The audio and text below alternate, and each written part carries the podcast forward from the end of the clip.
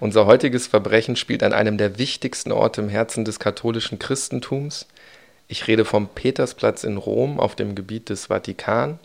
Viele unserer Hörerinnen und Hörer waren vielleicht selbst schon einmal dort. Dazu zähle ich mich auch. Vielen bleibt wohl in Erinnerung, wie man sich in der schier endlosen Schlange anstellen muss, um in den Dom zu gelangen. Viele Besucherinnen und Besucher wollen bei der Generalaudienz des Papstes dabei sein, die in den Sommermonaten üblicherweise auf dem Petersplatz stattfindet. Immer mittwochs, so auch am 13. Mai 1981, gibt der Papst Johannes Paul II. Eine solche Generalaudienz. Er ist übrigens der erste Pole auf dem Heiligen Stuhl, seit knapp 2,5 Jahren im Amt, ist äußerst beliebt und natürlich ist man in seinem Heimatland auch ein Stück weit stolz darauf, dass einer von ihnen nun Papst ist. Und er reist viel. Er liebt den unmittelbaren Kontakt zu Christen aus aller Welt, viel mehr übrigens als seine Vorgänger. Man kann schon sagen, dass Papst Johannes Paul II. Hier wirklich neue Maßstäbe setzt in dieser Hinsicht. Es verwundert also nicht, dass der Platz an diesem Tag äußerst gut besucht ist. Circa 30.000 Leute sind gekommen, um seinen Worten unter freiem Himmel zu lauschen. Die Sonne scheint an diesem Nachmittag. Du sagst es, 30.000 Leute und die drängeln sich jetzt nun hinter die Absperrung auf diesen riesigen Platz. Sie sehen von hier aus den Heiligen Vater, wie er in seinem sogenannten Papamobil steht und der Menge zuwinkt. Direkt hinter ihm die berühmte Schweizer Garde, quasi der Secret Service des Papstes. Und noch ein Wort vielleicht zu diesem Papamobil. Johannes Paul II. Hat dieses Papamobil wirklich berühmt gemacht. Es ist ein im Farbton Perlmut lackierter Geländewagen, ein kleiner Jeep könnte man dazu sagen. Der Papst wirkt ausgelassen, hebt immer wieder die Hand zum Gruß. Er ist ja sowieso ein betont volksnaher Papst. Er schüttelt Hände, hält kleine Kinder und Babys hoch, die ihm die Gläubigen aus aller Welt reichen. Er scheint das Bad in der Menge also sichtlich zu genießen, doch plötzlich um 17.17 Uhr sind mindestens 3 Schüsse zu hören, Tauben schrecken hoch und fliegen davon. Die Gläubigen ducken sich instinktiv oder werfen sich gar zu Boden. Schreie sind zu hören. Ein Blick zum Papst zeigt, wie er zusammensackt und in sein Papamobil stürzt. Die Menschen ahnen vermutlich in diesem Moment, das Unvorstellbare ist geschehen. Der Papst ist getroffen. Ein Schuss streift seinen Unterarm. Auch der Zeigefinger der linken Hand wird zertrümmert. Eine weitere Kugel dringt in den Bauchraum ein, weshalb sich an dieser Stelle sein weißes Gewand, die Soutane, rot färbt. Johannes Paul II. Scheint schwer verwundet zu sein. Das Papamobil fährt so schnell es eben irgendwie geht an den Rande des Platzes. Dort wird er in einen Krankenwagen verfrachtet und soll in das etwa 8 Kilometer entfernte Gemelli-Krankenhaus gebracht werden. Doch etwas geht schief. Die Sirenen funktionieren nicht mehr, der Fahrer muss sich mit Hupen durch den dichten Straßenverkehr Roms voll von Berufspendlerinnen und Pendlern kämpfen. Und hier verliert man natürlich womöglich wertvolle Minuten, die er zum Überleben braucht. Und als der Rettungswagen dann endlich im Krankenhaus ankommt, ja, da kämpfen 8 Ärzte in einer sehr aufwendigen OP um sein Leben. Die Bauchverletzung bereitet den Ärzten besondere Sorgen, weil hier Teile des Darms zerfetzt und durchlöchert sind. Ein Projektil ist durch den Körper gegangen und neben der Wirbelsäule wieder ausgetreten. Die Wunde ist zwar in etwa nur so groß wie ein Eurostück, kann aber sehr schnell lebensgefährlich werden. Ja, insbesondere dann, wenn die Aorta, also die Hauptschlagader, in Mitleidenschaft gezogen wird, denn dann verblutet man von innen. Während der Papst im OP-Saal mit dem Tod ringt, steht die Welt quasi still. Tausende von Menschen strömen am Abend spontan zum Petersplatz und beten und singen für ihren Heiligen Vater.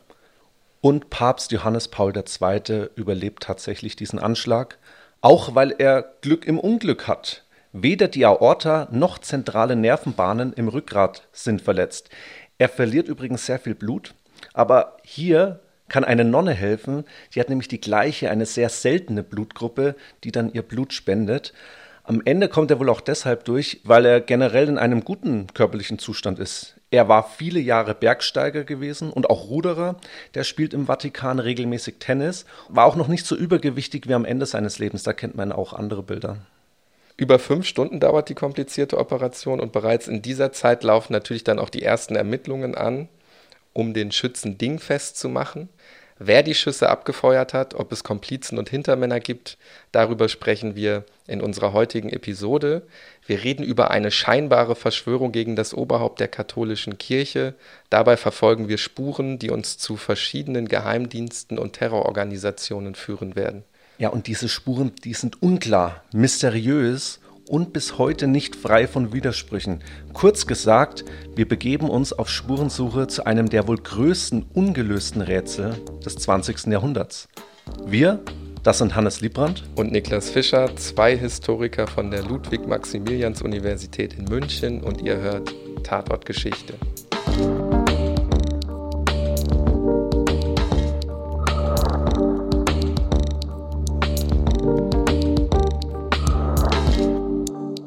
Wir bleiben zunächst am Petersplatz in Rom. Inmitten von tausenden Menschen feuert der Schütze hier die Schüsse auf den Papst ab. Und natürlich versucht er direkt nach der Tat zu fliehen. Er kommt aber nicht weit, denn eine Nonne, die wirft sich wohl resolut auf ihn und hält ihn fest. Der Attentäter wird festgenommen und natürlich direkt von den italienischen Ermittlungsbehörden vernommen. Er hat dunkle, schwarze Haare, relativ dünnes Gesicht, markante, hervorstehende Wangenknochen. Es ergibt sich, sein Name ist Mehmet Ali Ağca, er ist 23 Jahre alt und er sagt der Polizei nicht weniger, als dass er der berühmteste Terrorist der Türkei ist.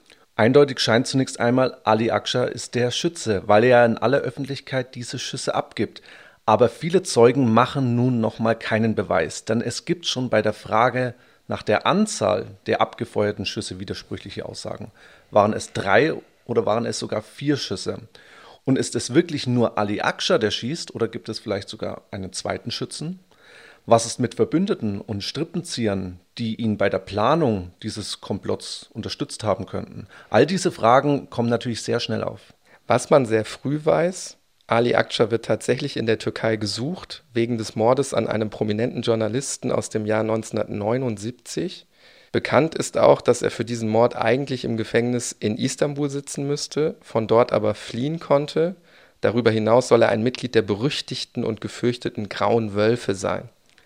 Also ein verurteilter Mörder und Mitglied einer rechtsextremistischen türkischen Organisation, die zu dieser Zeit hunderte Morde zu verantworten hat, schießt also auf das Oberhaupt der katholischen Kirche.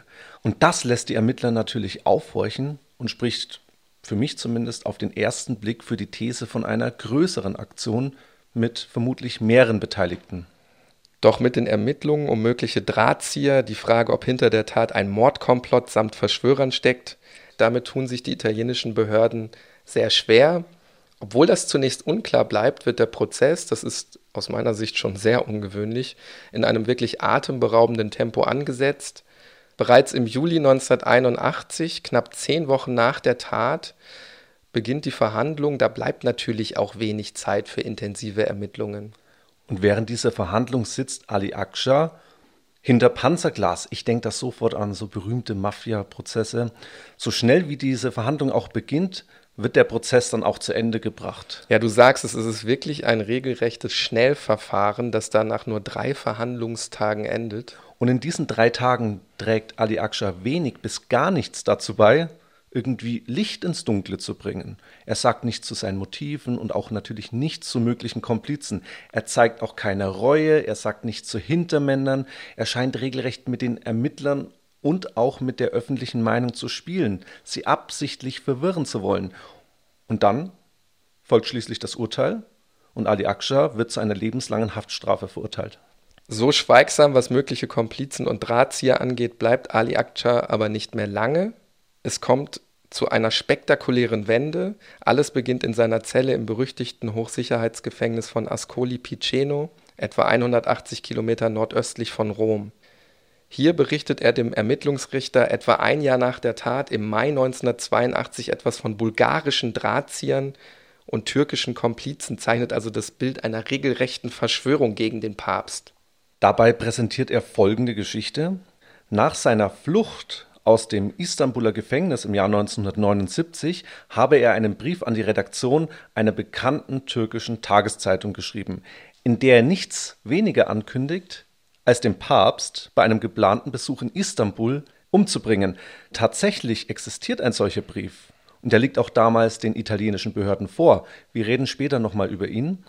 Durch diesen Brief ist also öffentlich bekannt, dass Ali Ağca Johannes Paul II. Töten wollte. Das wissen auch seine sogenannten Brüder von den Grauen Wölfen, und einer von denen soll nun im Vorfeld des Papstattentats mit Ali Ağca Kontakt aufgenommen haben. Die beiden sollen miteinander telefoniert haben. Ali Ağca ist nach seiner Flucht aus dem Gefängnis in Istanbul kreuz und quer durch Europa unterwegs. Und sein vermeintlicher Kamerad von den Grauen Wölfen, der erklärt ihm nun Folgendes. Ein weiterer türkischer Landsmann, seines Zeichens Waffenschmuggler und Drogenhändler, also wir sprechen hier über die türkische Mafia, habe gute Kontakte zum bulgarischen Geheimdienst. Und dieser würde nun, sollte Ali Ağca nach wie vor Interesse haben, den Papst zu ermorden, seine Unterstützung anbieten. Als Lohn ist man bereit, den Grauen Wölfen eine große Summe Geld zu zahlen.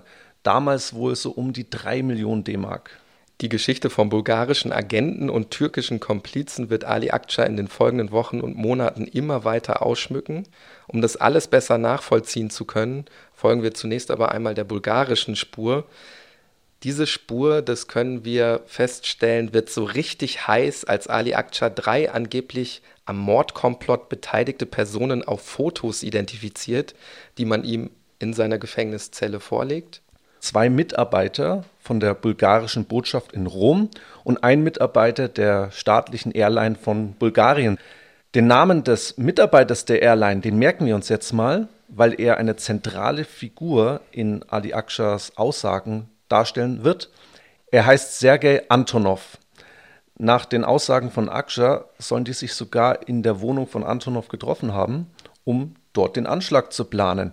Es soll sogar zu einer gemeinsamen Ortsbesichtigung auf dem Petersplatz gekommen sein. Was lässt sich über diesen Sergei Antonov sagen? Eher unscheinbar, trägt den für die 1980er Jahre typischen Schnurrbart, hat schwarze kurze Haare, eine Hornbrille, spricht nur gebrochenes Italienisch. Er ist stellvertretender Leiter des römischen Büros der bulgarischen Fluggesellschaft Balkan Air, ist 35 Jahre alt, lebt zurückgezogen im Norden der italienischen Metropole. Anfänglich sind Frau und Tochter bei ihm, die aber dann zurück nach Bulgarien gehen. Und auf Basis der Aussagen von Ali Ağca geht man dann davon aus, dass Antonov nur als Tarnung für die Airline gearbeitet hat. In Wirklichkeit, so der Vorwurf, ist er aber Mitarbeiter des bulgarischen Geheimdienstes. Und Niklas, ich glaube, wir müssen das nochmal kurz zusammenfassen. Nach dieser Version beauftragt der bulgarische Geheimdienst über 2 Ecken, nämlich erstens über die türkische Mafia, wir hatten ja den Waffenhändler angesprochen, und zweitens die Grauen Wölfe, den öffentlich bekannten Papsthasser Ali Ağca mit einem Mord an Papst Johannes Paul II. Und denken wir das jetzt nochmal weiter. Es ist Kalter Krieg. Die Volksrepublik Bulgarien ist Teil des Ostblocks. Hier geschieht wenig bis gar nichts ohne den großen russischen Bruder, die Sowjetunion. Und ein Mordkomplott von dieser Dimension heißt also, dass nicht nur das mit Russland abgesprochen war, sondern dass Moskau, sofern die Vorwürfe natürlich stimmen, diesen Mord sogar in Auftrag gegeben hat. Ja, das klingt jetzt alles erstmal beim Hören wahnsinnig abenteuerlich, führt uns aber zumindest zu einem möglichen Motiv. Denn der polnische Papst sympathisiert damals sehr offen mit der polnischen Gewerkschaft Solidarność. Diese ist 1980 aus einer Streikbewegung heraus entstanden und wird später auch beim Zusammenbruch der Sowjetunion eine wichtige Rolle spielen. Die Solidarność verkörpert eine regelrechte Volksbewegung in Polen, die mehr Rechte für die Menschen einfordert. Und damit den real existierenden Sozialismus samt des sowjetischen Verbündeten tatsächlich ernsthaft bedroht. Ja, richtig. Und jetzt, wo der Papst diese Bewegung unterstützt, wird das zu einem Problem. Denn über 90% der Menschen in Polen sind ja katholisch und hören natürlich deshalb auch auf das Wort des Papstes. Schon auf einer Sitzung der Moskauer Parteiführung am 13. November 1979 wird deshalb auch die aggressive Haltung des Vatikans zum Thema, weshalb man auch gegen den Papst alle umsetzbaren Möglichkeiten ausnutzen müsse, so das Zitat. Auch gibt es ein Dokument, das ein Treffen zwischen dem bulgarischen Geheimdienst und dem sowjetischen Geheimdienst, den KGB, in Moskau belegt, einen Monat vor den Schüssen auf Papst Johannes Paul II., und das Thema bei diesem Treffen war unter anderem auch die Bedrohung des Regimes durch die Solidarność. Indizien wie diese lassen natürlich jetzt Raum für Spekulationen, aber das Motiv nach dieser Lesart ist eigentlich folgendes: den antikommunistischen Kurs des Papstes und eben seine Allianz mit der Solidarność dadurch verhindern, dass man eben Papst Johannes Paul II. Umbringen lässt. Und auf der anderen Seite des Eisernen Vorhanges jedenfalls ist man geradezu elektrisiert von der bulgarischen Spur, die bis nach Moskau führt. In der US-amerikanischen Öffentlichkeit scheint klar, es können nur die Russen hinter dem Anschlag stecken.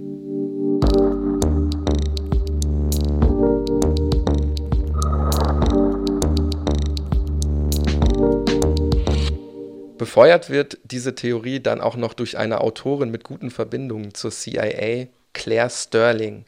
Die ist Anfang der 1980er Jahre bekannt für ihre Enthüllungsbücher, in denen es eigentlich immer darum geht, die dunklen Machenschaften der Sowjetunion samt terroristischer geheimer Netzwerke offenzulegen. Und Stirling ist im August 1982 dann auch die erste, die nach monatelanger Recherche in einem Artikel und später in einem Buch die spektakuläre Nachricht verkündet: Hinter dem Attentat auf Papst Johannes Paul II. Steckt der bulgarische Geheimdienst. Warum erzählen wir das jetzt alles? Weil wir an diesen vermeintlichen Enthüllungen von Claire Stirling sehr gut erkennen, wie wichtig der Kampf um die jeweils richtige Deutung des Papstattentates im Kalten Krieg ist. Denn die CIA tut sich selbst schwer, Beweise zu finden. Belege für die Theorie, dass irgendwelche bulgarischen Hinterleute und russischen Drahtzieher hinter diesem Mordkomplott stecken. Und damit ist Hardliner William Casey, das war der Chef der CIA zu der Zeit, alles andere ist einverstanden. Er will um jeden Preis, dass man den Sowjets irgendwie eine Verbindung nachweisen kann.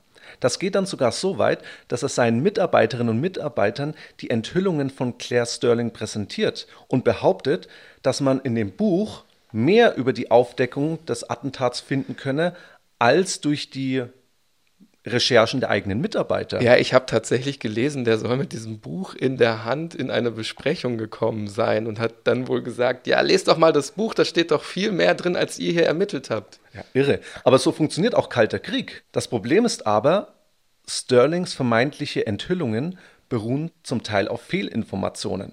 Und diese Informationen kommen aus den Reihen der CIA selbst. Man streut an die Presse gezielt falsche Infos. Die werden dann von der Autorin Claire Stirling aufgegriffen und kommen am Ende wieder beim Absender in der Person des eigenen CIA-Chefs an. Eine absolut unglaubliche Geschichte, wie ich finde. Was übrigens aber der Vollständigkeit halber natürlich auch für die Gegenseite gilt. Auch die Geheimdienste der Ostblockstaaten bis hin zur Stasi arbeiten fieberhaft daran, falsche Informationen über den Anschlag auf dem Petersplatz zu verbreiten und damit eben auch falsche Fährten zu legen. Auch hier werden der Presse gefälschte Dokumente zugespielt. Monate nach der Tat sind also unglaublich viele Verschwörungstheorien im Umlauf. Jetzt haben wir gehört, die CIA tut sich schwer, die Spur in Richtung Bulgarien aufzunehmen, heißt aber grundsätzlich ja noch nicht, dass an dieser Spur und auch an den Aussagen von Ali Ağca nicht etwas Wahres dran ist. Richtig, und der Bulgare Sergei Antonov wird dann auch medienwirksam vor den Augen vieler Reporter direkt in seiner Wohnung festgenommen. Das passiert am 25. November 1982. Er wird dann knapp 2,5 Jahre entweder in Untersuchungshaft, später auch in Hausarrest sitzen, während parallel dazu die umfängliche Anklage gegen ihn vorbereitet wird. Allein der Untersuchungsbericht umfasst 1500 Seiten. Und während er in dieser U-Haft sitzt, scheint sich der Verdacht gegen ihn zu erhärten, denn Ali Ağca kann sogar Angaben zu verschiedenen Lebensgewohnheiten von Antonov machen. Zum Beispiel, dass er gern kleine Mini-Schnapsflaschen sammelt oder ein Liebhaber von Popmusik ist. Naja, ich würde sagen, zumindest Liebhaber von Popmusik gab es mehrere, aber das Sammeln von Mini-Schnapsflaschen, naja, es sind auf jeden Fall Dinge, die er eigentlich nicht wissen kann, wenn er ihn nie getroffen hätte. Er macht im Übrigen auch Angaben zu der Wohnung von Antonov. Aber zusätzlich gibt es auch noch belastendes Material bei der Auswertung der Aufnahmen vom Petersplatz. Es gibt das Foto eines Mannes, der in unmittelbarer Nähe zum Schützen Ali Ağca steht. Und die Ermittler glauben nun, das ist Antonov. Wir sehen nämlich auf diesem Foto einen Mann mit kurzen, dunklen Haaren, Schnauzbart und Hornbrille. Ja, wegen solcher Indizien sieht man dann ja auch über die Widersprüche hinweg, die sich aus den Aussagen von Ali Ağca ergeben. Mal will er in Antonovs Wohnung von dessen Frau mit Keksen und Tee bewirtet worden sein, obwohl die sich zu dem Zeitpunkt nachweislich in Bulgarien aufhält. Mal macht er vollkommen falsche Aussagen zu der Körpergröße der weiteren bulgarischen Beschuldigten. Wir erinnern uns, es sind ja auch 2 Botschaftsmitarbeiter von Akça genannt worden. Das alles würde also schon sehr dafür sprechen, dass er die 3 Personen nur von Fotografien kennt. Wir sehen also, die Anklage steht von Anfang an auf wackeligen Beinen, weil sie sich eben ausschließlich auf die Aussagen von Ali Akça selbst stützt. Und trotzdem beginnt dann nach vielen Jahren der Ermittlungen im Jahr 1985 der sogenannte Jahrhundertprozess, wie die größte italienische Tageszeitung La Stampa titelt. In diesem Prozess sind angeklagt Sergei Antonov und weitere vermeintliche bulgarische Komplizen und auch 4 türkische Staatsmänner. Zu denen gehört auch Ali Akça selbst. Er sitzt auf der Anklagebank, ist aber auch gleichzeitig Kronzeuge des Prozesses. Der Waffenhändler, der die Verbindung zwischen Akça und dem Bulgaren hergestellt haben soll, ist mittlerweile an einem Herzinfarkt verstorben und 2 Richter und 16 Schöffen sollen jetzt das Urteil sprechen. Der Prozess wird überschattet von der großen Ali Akça-Show, anders kann man das einfach nicht sagen. Schon bevor es losgeht, redet er locker mit den anwesenden Journalistinnen und Journalisten. Im besten Italienisch übrigens, hat er in der U-Haft gelernt. Und bei seiner Aussage dann legt er einen wirklich vollkommen verwirrten Auftritt hin. Er erklärt etwa, und jetzt zitiere ich wieder: Ich bin der wiedergeborene Jesus Christus und kündige im Namen Gottes das Ende der Welt an. Und es erhärtet sich der Verdacht, dass er bewusst falsche Fährten gelegt hat, bewusst gelogen hat, dass seine Angaben zur Person und dem Umfeld von Antonov eben nicht stimmen können. Ja, und das ist ja auch von Anfang an die Strategie der Verteidigung, die versucht eben nachzuweisen, dass man Ali Akça seine Beschuldigung geradezu eingeflüstert hat. Man will etwa belegen, dass seine Zelle im Hochsicherheitsgefängnis Marino del Tronto tatsächlich sprichwörtlich für alle möglichen Leute offen stand. Da ist zum Beispiel der Gefängniskaplan mit einem heißen Draht in den Vatikan sehr, sehr häufig zu Besuch, fast 100 Mal insgesamt.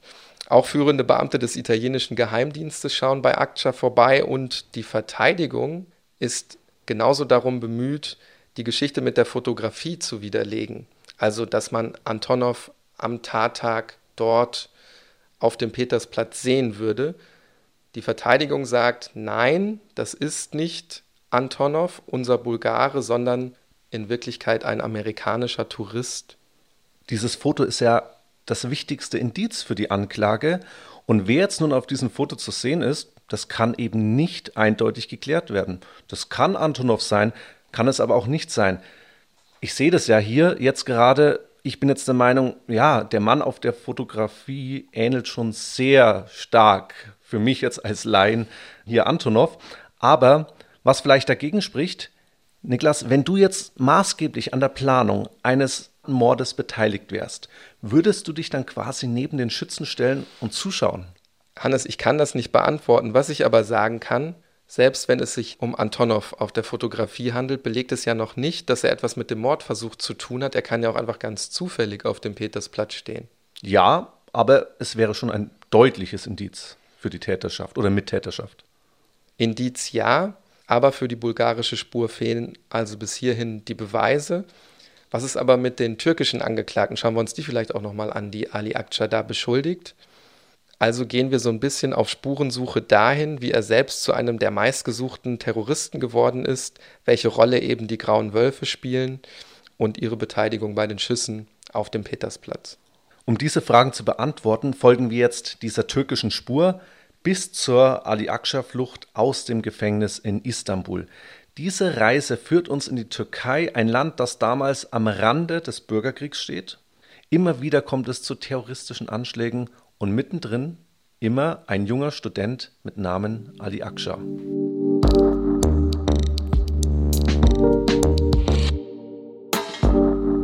Ali Akça wird 1958 im Bergland von Anatolien in der Provinz Malatya geboren. Er stammt aus bescheidenen Verhältnissen, wächst ohne Vater auf.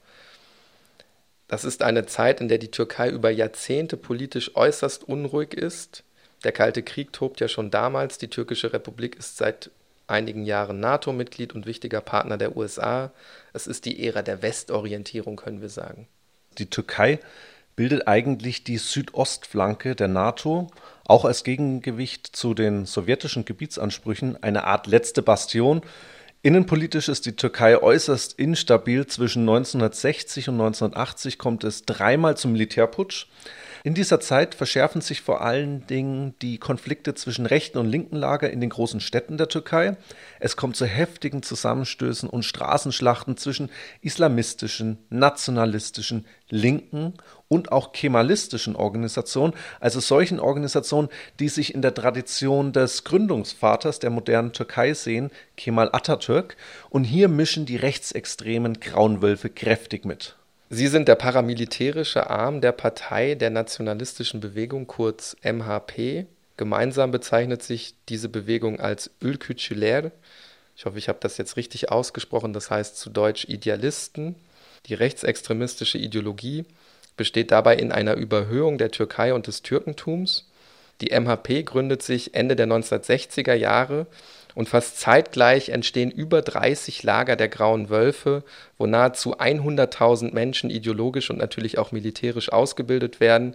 Wir können uns die Sprengkraft, und das müssen wir tatsächlich im Anbetracht der zahlreichen durch die Grauen Wölfe verübten Anschläge wortwörtlich nehmen, heute nur sehr, sehr schwer vorstellen. Ende der 1970er Jahre wird die Türkei immer wieder überschattet von Terrorakten aus dem rechten und eben auch aus dem linken Lager. Hier ist es jetzt wichtig, dass bis 1980 die Grauen Wölfe für Hunderte von Morden verantwortlich sein sollen. Zu den Opfern zählen vor allen Dingen Gewerkschafter, Kommunisten, Liberale, Aleviten und Kurden. Besonders gefürchtet ist dabei ein Mann namens Abdullah Çatlı, ganz ranghohes Mitglied der Grauen Wölfe. Er wird für eine ganze Reihe von Anschlägen verantwortlich gemacht. So etwa 1978, hier soll er gemeinsam mit Komplizen einen Überfall auf ein Studentenwohnheim in Ankara begangen haben, bei dem insgesamt 7 linke Studierende brutal ermordet werden. Danach soll sich Çatlı auch in Istanbul aufgehalten haben und dort eine Terrorzelle gegründet haben. Und mit in seiner, ich sage jetzt einfach mal so, Bande dabei ist auch einer, der eigentlich an den Bosporus gekommen ist, um zu studieren, nämlich Ali Ağca, der Attentäter auf den Papst. Der sitzt aber nicht im Hörsaal, sondern tritt als Killer auf den Plan. Wir haben es eingangs besprochen. Für Aufsehen sorgt insbesondere sein Mord im Jahr 1979. Am 1. Februar ermordet er den bekannten Journalisten Abdi İpekçi von der liberalen Tageszeitung Milliyet. Der wird direkt im Wagen vor seinem Haus regelrecht hingerichtet. İpekçi war wegen seines Einsatzes zur Versöhnung zwischen Griechenland und der Türkei zur Zielscheibe von nationalistischen Kreisen wie den Grauen Wölfen geworden. Es ist ja auch die Zeit des eskalierenden Zypern-Konfliktes.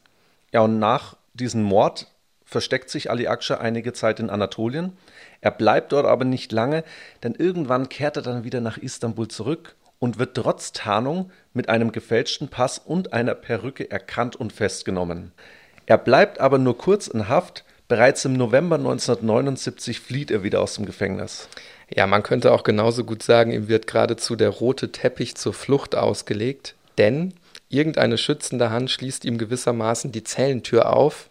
Ihm wird von Unterstützern mutmaßlich aus den Reihen der Grauen Wölfe zur Flucht verholfen. Vielleicht hat auch Abdullah Çatlı seine Finger im Spiel.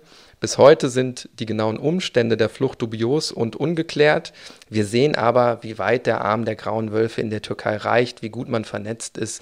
Man ist so mächtig, dass eben hier der Killer einfach aus der Haft fliehen kann. Und dann noch weiter fliehen kann, nämlich in das Grenzgebiet zum Iran. Das ist in der Zeit des dritten großen Militärputsches in der Türkei. Er reist dann wohl über Sofia, wo er wieder mit gefälschten Pässen versorgt wird, bis in die Bundesrepublik. Da soll er sich Ende des Jahres 1980 aufgehalten haben.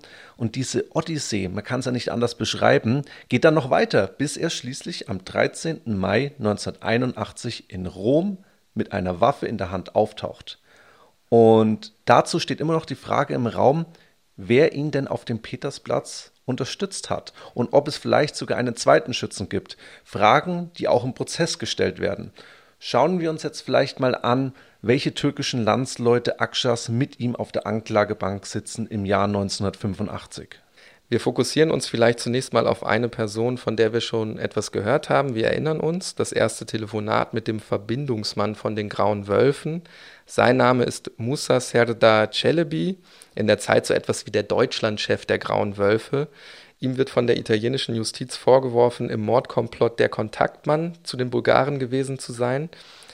Er soll sich zweimal mit Ali Ağca getroffen haben. Einmal in Frankfurt, wo er dann auch verhaftet wird und an Italien ausgeliefert wird, und einmal in Zürich, das soll im April 1981 gewesen sein. Musa Serdar Çelebi bestreitet aber im Prozess heftig, etwas mit dem Anschlag zu tun zu haben. Und bis heute weist er vehement alle Vorwürfe zurück. Mit der Person Çelebi beschäftigte sich viele Jahre später übrigens auch der Deutsche Bundestag. Im Jahr 2016 kommt es zu einer sogenannten kleinen Anfrage der Partei Die Linke an die Bundesregierung. Hintergrund ist dabei die Stellung der Union der türkisch-islamischen Kulturvereine in Europa. Dieser Verein wird vom Verfassungsschutz dem Spektrum der Grauen Wölfe in Deutschland zugeordnet. Und der Vorsitzende dieser Organisation ist bis 1999 Çelebi. Und im Kontext dieser kleinen Anfrage wird auch nach den, Zitat, möglichen Verwicklungen Çelebis in den Anschlag auf Papst Johannes Paul II. Am 13. Mai 1981 in Rom gefragt. Was war die Antwort der Bundesregierung? Ich zitiere wieder. Der Bundesregierung liegen keine belastbaren Erkenntnisse vor, die im Sinne der Fragestellung für eine Verwicklung Çelebis in den Anschlag auf Papst Johannes Paul II. Sprechen würden. Belastbar sind diese Beweise gegen Çelebi auch in den Jahren während des Prozesses 1985 bis 1986 nicht. Einer, der in Rom erstaunlicherweise gar nicht erst auf der Anklagebank Platz nehmen muss, obwohl er laut Protokoll der italienischen Staatsanwaltschaft als direkter Komplize genannt wird, ist eine weitere Figur, mit der wir uns hier beschäftigen wollen. Der heißt Oral Çelik. Warum ist dieser Oral Çelik so eine zentrale Figur? Erstmal soll er, wie Ali Ağca, zu der Istanbuler Terrorgruppe gehören. Dann soll er in den Lagern der Grauen Wölfe ausgebildet worden sein. Also er ist ein grauer Wolf und er kennt Ali Ağca schon sehr, sehr lange, nämlich seit Kindheitstagen aus der gemeinsamen Heimat im anatolischen Malatya. Und noch wichtiger ist natürlich, was sich aus den Aussagen von Ali Ağca ergibt. Ağca und Çelik sollen zusammen auf dem Petersplatz gewesen sein, als die Schüsse auf den Papst fallen. Ağca sagt, dass eben nun dieser Çelik mit Rauchbomben und einer Waffe ausgestattet gewesen sein soll, die er von dem bulgarischen Mitangeklagten Antonov erhalten hat.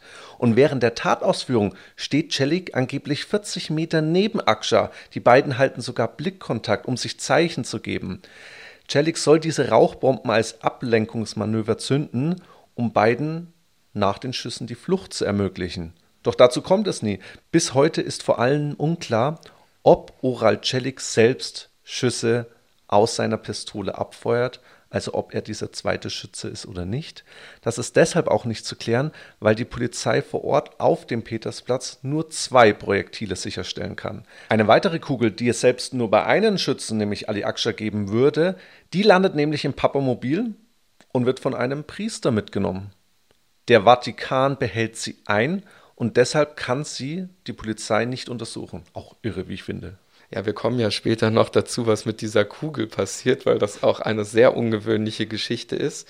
Wir haben aber noch ein zweites Indiz, was Çelik neben den Aussagen von Ağca belastet. Das ist eine Fotografie, also wieder eine Fotografie, aufgenommen von einem Touristen, und die zeigt ihn oder soll ihn zeigen, Oral Çelik, wenn auch nur von hinten, unmittelbar nach den Schüssen auf den Papst, und da rennt er mit einer Waffe in der Hand weg. Ich kann mir vorstellen, dass man sich jetzt fragt, wenn das alles für einen Mittäter Çelik spricht, wieso sitzt der nicht auch in U-Haft in einem italienischen Gefängnis? Das liegt daran, dass er nach dem Attentat in Frankreich untertaucht. Und deshalb geht der Prozess ohne Oral Çelik dann am 29. März 1986 zu Ende. Und es wird uns nicht verwundern, wir haben ja nur die Aussagen von Ali Ağca, wir haben nur die Fotografien. Das alles reicht natürlich nicht, um die vermeintlichen Strippenzieher und Komplizen dann auch geschlossen zu verurteilen. Also die Anklage ist längst in sich zusammengefallen. Alle angeblichen bulgarischen Verschwörer, fangen wir mit denen erstmal an, also auch Sergei Antonov, werden aus Mangel an Beweisen freigesprochen. Und auch Çelebi, also der Verbindungsmann, hatten wir vorhin gesagt, wird freigesprochen, wie auch fast alle angeblichen Komplizen aus der Türkei. Es gibt lediglich kleinere Haftstrafen wegen unerlaubtem Waffenbesitz und Akça selbst bekommt dafür ein zusätzliches Jahr aufgebrummt, aber mehr nicht. Oral Çelik wird dann Anfang der 1990er Jahre in Frankreich wegen Rauschgifthandels festgenommen. Er wird, nachdem mehrere Versuche zuvor scheitern, 1993 an Italien ausgeliefert und natürlich auch inhaftiert.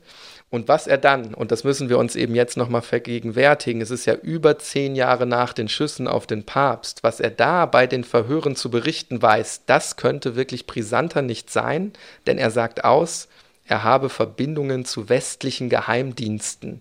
Damit bekommt die Geschichte hier jetzt plötzlich eine ganz neue Wendung.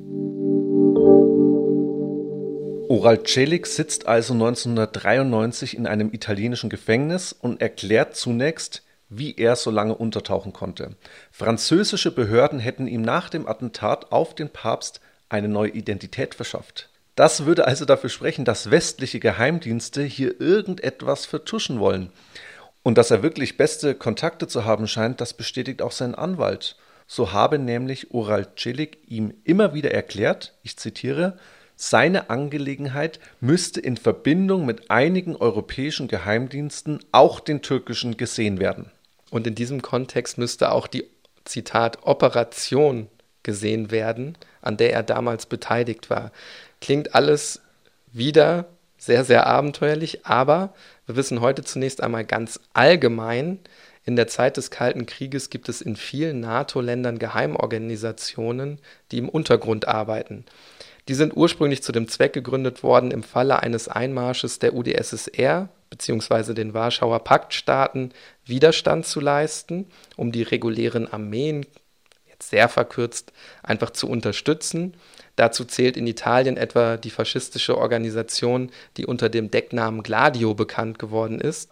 Solche besonderen Streitkräfte, wie man das in der Zeit nennt, gibt es aber eben auch in der Türkei und hier spielen die Grauen Wölfe eine zentrale Rolle. Insbesondere die CIA unterstützt sie, Contra-Guerilla genannt, zuständig für die sogenannte nicht-orthodoxe Kriegsführung, wozu eben auch Terroranschläge gehören. So kann etwa die CIA auch dafür sorgen, Aufstände linker Gruppierungen indirekt niederzuschlagen, ohne sich selbst die Finger schmutzig zu machen. In dieser Lesart werden die Grauen Wölfe Akça und Çelik Teil dieser besonderen Streitkräfte und das würde dafür sprechen, dass am Ende sogar westliche Geheimdienste oder sogar irgendwelche Hintermänner aus dem Westen die Drahtzieher des Papstanschlages sind. Ja, Niklas, was sagst du zu dieser Theorie? Ja, schwierig. Es gibt natürlich verschiedene Literatur, die auch dieser Spur nachgegangen ist und da auch ein mögliches Motiv gesucht hat, aber mich ehrlich gesagt überzeugen die alle nicht. Und was wir auf jeden Fall feststellen können, dafür gibt es keinerlei Beweise.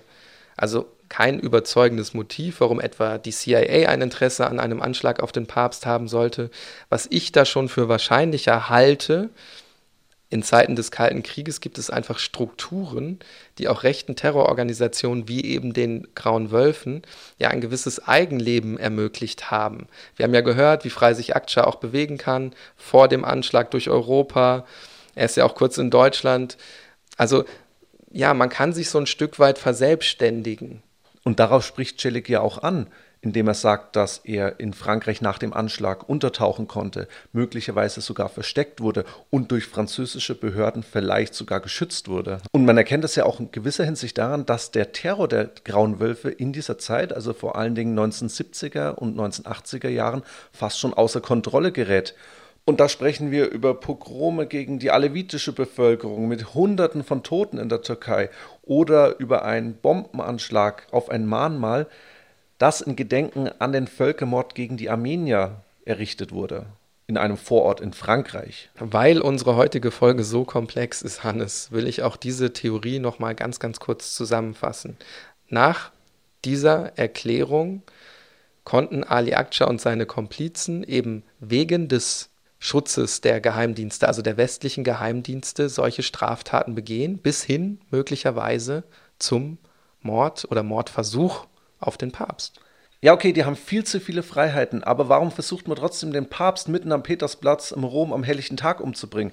Die Frage nach dem Motiv erschließt sich mir immer noch nicht so. Also du meinst nach dem Motiv der Grauen Wölfe explizit? Das ist natürlich sehr, sehr schwer zu rekonstruieren, aber was wir ja zumindest haben, wenn wir da auch nochmal versuchen, auf Spurensuche zu gehen, ist ja der Drohbrief aus dem Jahr 1979, den er nach dem Mord an dem Journalisten Abdi İpekçi geschrieben hat und dann eben an die Redaktion des Milliyet verschickt hat. Ich lese vielleicht einfach mal aus diesem Brief vor. Da heißt es: Die westlichen Imperialisten in Furcht davor, dass die Türkei gemeinsam mit ihren islamischen Schwesternationen eine politisch-militärische Macht im vorderen Orient werden könnte, schicken den Oberbefehlshaber der Kreuzzüge, Johannes Paul, verkleidet als religiöser Führer. Wenn dieser Besuch nicht abgesagt wird, werde ich auf jeden Fall den Papst ermorden. Also was da mitschwingt, ist so der Traum eines Imperiums à la Turkvölker.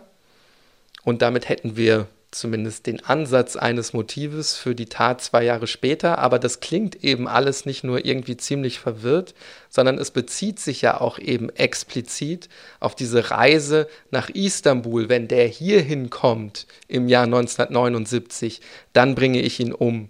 Das können wir jetzt nicht einfach auf das 2 Jahre später vollzogene Attentat übertragen. Ja, und Niklas, der Papst als Oberbefehlshaber der Kreuzzüge, auch diese Passage nehme ich aus dieser Quelle mit, diese historische Analogie. Damit haben wir eigentlich eine Sichtweise noch gar nicht angesprochen, nämlich die des Papstes selbst. Wie reagiert er auf das Attentat?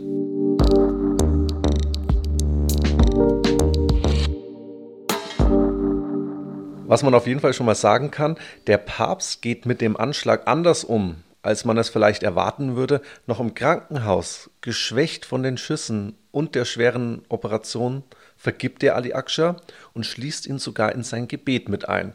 Ja, und dann gibt es ja auch noch die erste öffentliche Ansprache nach dem Mordversuch. Und auch da bekräftigt er das nochmal, und hören wir da vielleicht kurz rein. Prego per il fratello che mi ha colpito, al quale ho sinceramente perdonato. Übersetzt heißt es in etwa: Ich bete für den Bruder, der mich verwundet hat. Ich verzeihe ihm aufrichtig.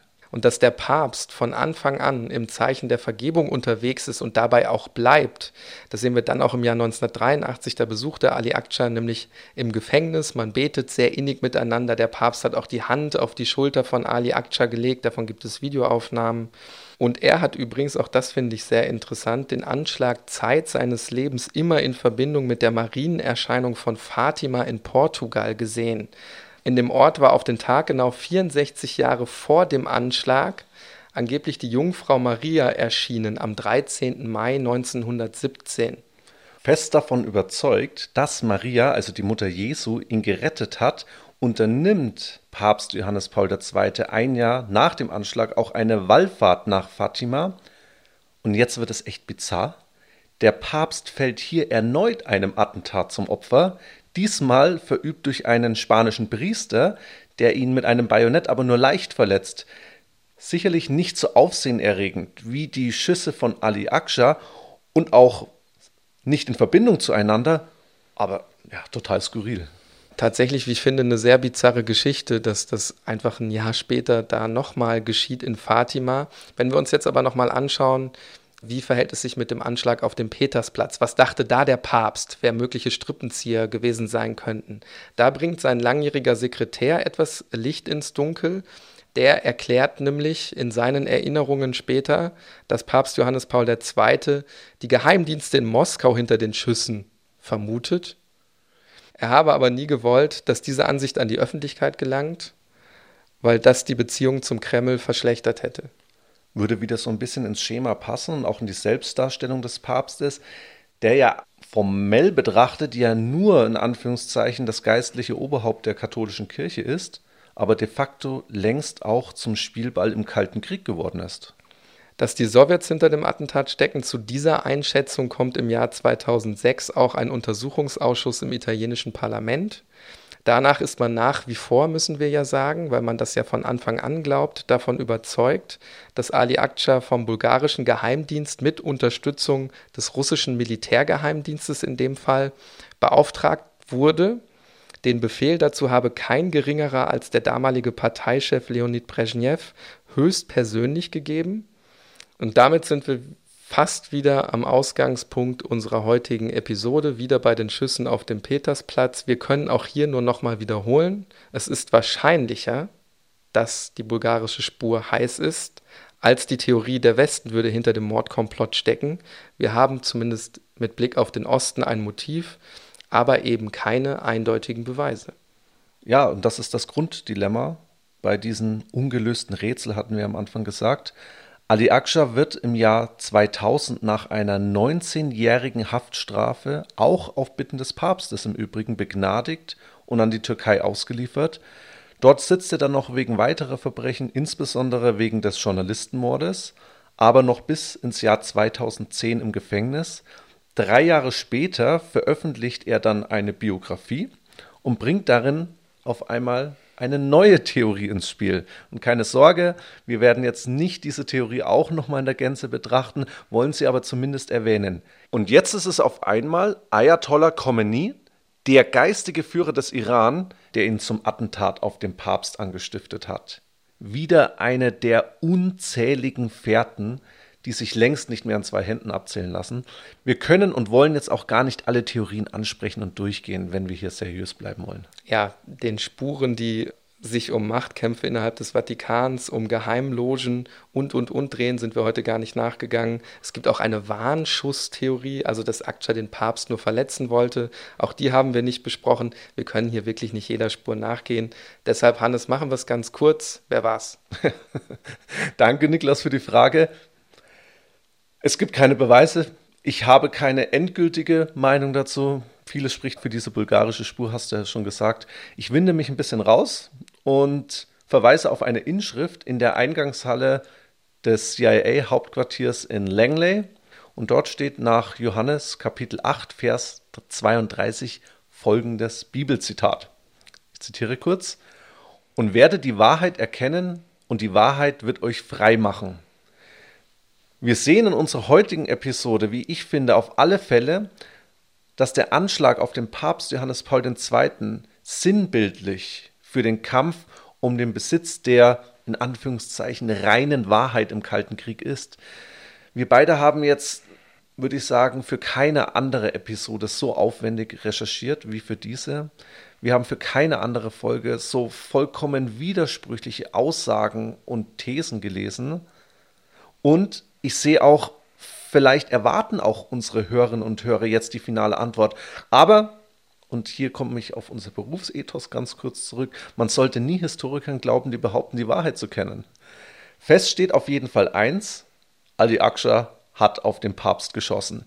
Es ist unwahrscheinlich, dass er alleine gehandelt hat. Und es gibt sehr viele und auch gewichtige Indizien, die eben auf Spuren in die Türkei und den Osten zeigen.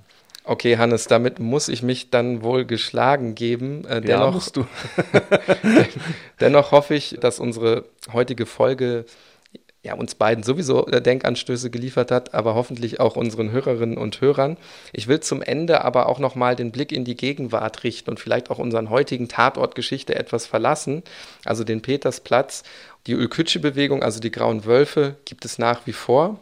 Aber nicht nur im Heimatland Türkei, sondern auch weit verbreitet in Europa und in Deutschland. Dazu zählt ein Netzwerk von Dachverbänden, Vereinen, aber auch einer ausgeprägten freien Szene, wie es in dem von dir vorhin schon genannten Verfassungsschutzbericht heißt. Das Netzwerk gilt als die größte rechtsextremistische Vereinigung in Deutschland übrigens, mit fast 20.000 Anhängerinnen und Anhängern. Und zur Strategie der Grauen Wölfe zählt dabei insbesondere auch das Unterwandern von politischen Parteien, Sportvereinen, Ausländerbeiräten und immer mit dem Ziel verbunden, die eigene Ideologie in der Gesellschaft zu verankern. Der Verfassungsschutz sieht die Aktivitäten der Bewegung als gegen die freiheitlich-demokratische Grundordnung gerichtet. Natürlich müssen wir sagen, nicht alle Anhängerinnen und Anhänger der Grauen Wölfe sind dabei mehrheitlich gewalttätig. Der Verfassungsschutz erklärt aber auch, ein Zitat, kleiner Teil der Szene handelt durch teils gewalttätige Auseinandersetzungen mit Andersdenkenden, überdies sicherheitsgefährdend. Und ein weiteres Problem, was wir immer stärker beobachten können: Es kommt immer wieder auch zu Übergriffen durch Sympathisanten oder vermeintliche Sympathisanten. Da reicht schon die Provokation, dass man zum Beispiel mit einem Schal mit den kurdischen Farben Gelb, Grün, Rot durch die Gegend läuft, um brutal zusammengeschlagen zu werden. Sowas finde ich immer ganz schlimm, wenn man wegen der eigenen zur Schau getragenen Identität zum Feindbild wird. Absolut. Und insofern bleibt nur zu hoffen, dass die Öffentlichkeit für Übergriffe dieser Art noch viel stärker sensibilisiert wird. Ich hätte nochmal zum Abschluss eine Frage an unsere Hörerinnen und Hörer, die sich auf den Fall bezieht. Papst Johannes Paul II. Hat eine der Kugeln, die auf ihn abgefeuert wurden, in die Marienstatue von Fatima einbauen lassen. Das kann aus unserer Sicht nur die sein, die glatt durch den Bauch ging und dann im Papamobil landete. Wer das genauer weiß, schreibt bitte gerne an tatortgeschichte@bayern2.de. Vielleicht haben wir eine Expertin oder einen Experten unter uns. Ja, ich bin gespannt, was da so kommt. Über diese Adresse freuen wir uns natürlich auch über jedes andere Feedback. Hannes, damit sind wir tatsächlich am Ende der Staffel angekommen. Wir hoffen beide natürlich sehr, dass es euch gefallen hat. Auch wir haben von Folge zu Folge, das können wir auf alle Fälle sagen, dazugelernt. Es hat uns unglaublich viel Spaß gemacht. Unbedingt, ja. Ja, wir machen jetzt eine Pause, arbeiten da natürlich, wir sind ja nicht untätig, an neuen Folgen. Wenn ihr Fälle habt, die euch umtreiben, die euch interessieren würden, schreibt uns gern, lasst es uns wissen, damit ihr auf jeden Fall mitbekommt, wann wir mit den neuen Folgen am Start sind, wann es weitergeht, empfehlen wir euch, diesen Podcast zu abonnieren. Wir kommen wieder, das können wir auf alle Fälle versprechen. Dann bleibt mir wirklich jetzt zum letzten Mal für diese Staffel zu sagen, Tatort Geschichte ist ein Podcast von Bayern 2 in Zusammenarbeit mit der Georg von Vollmar Akademie.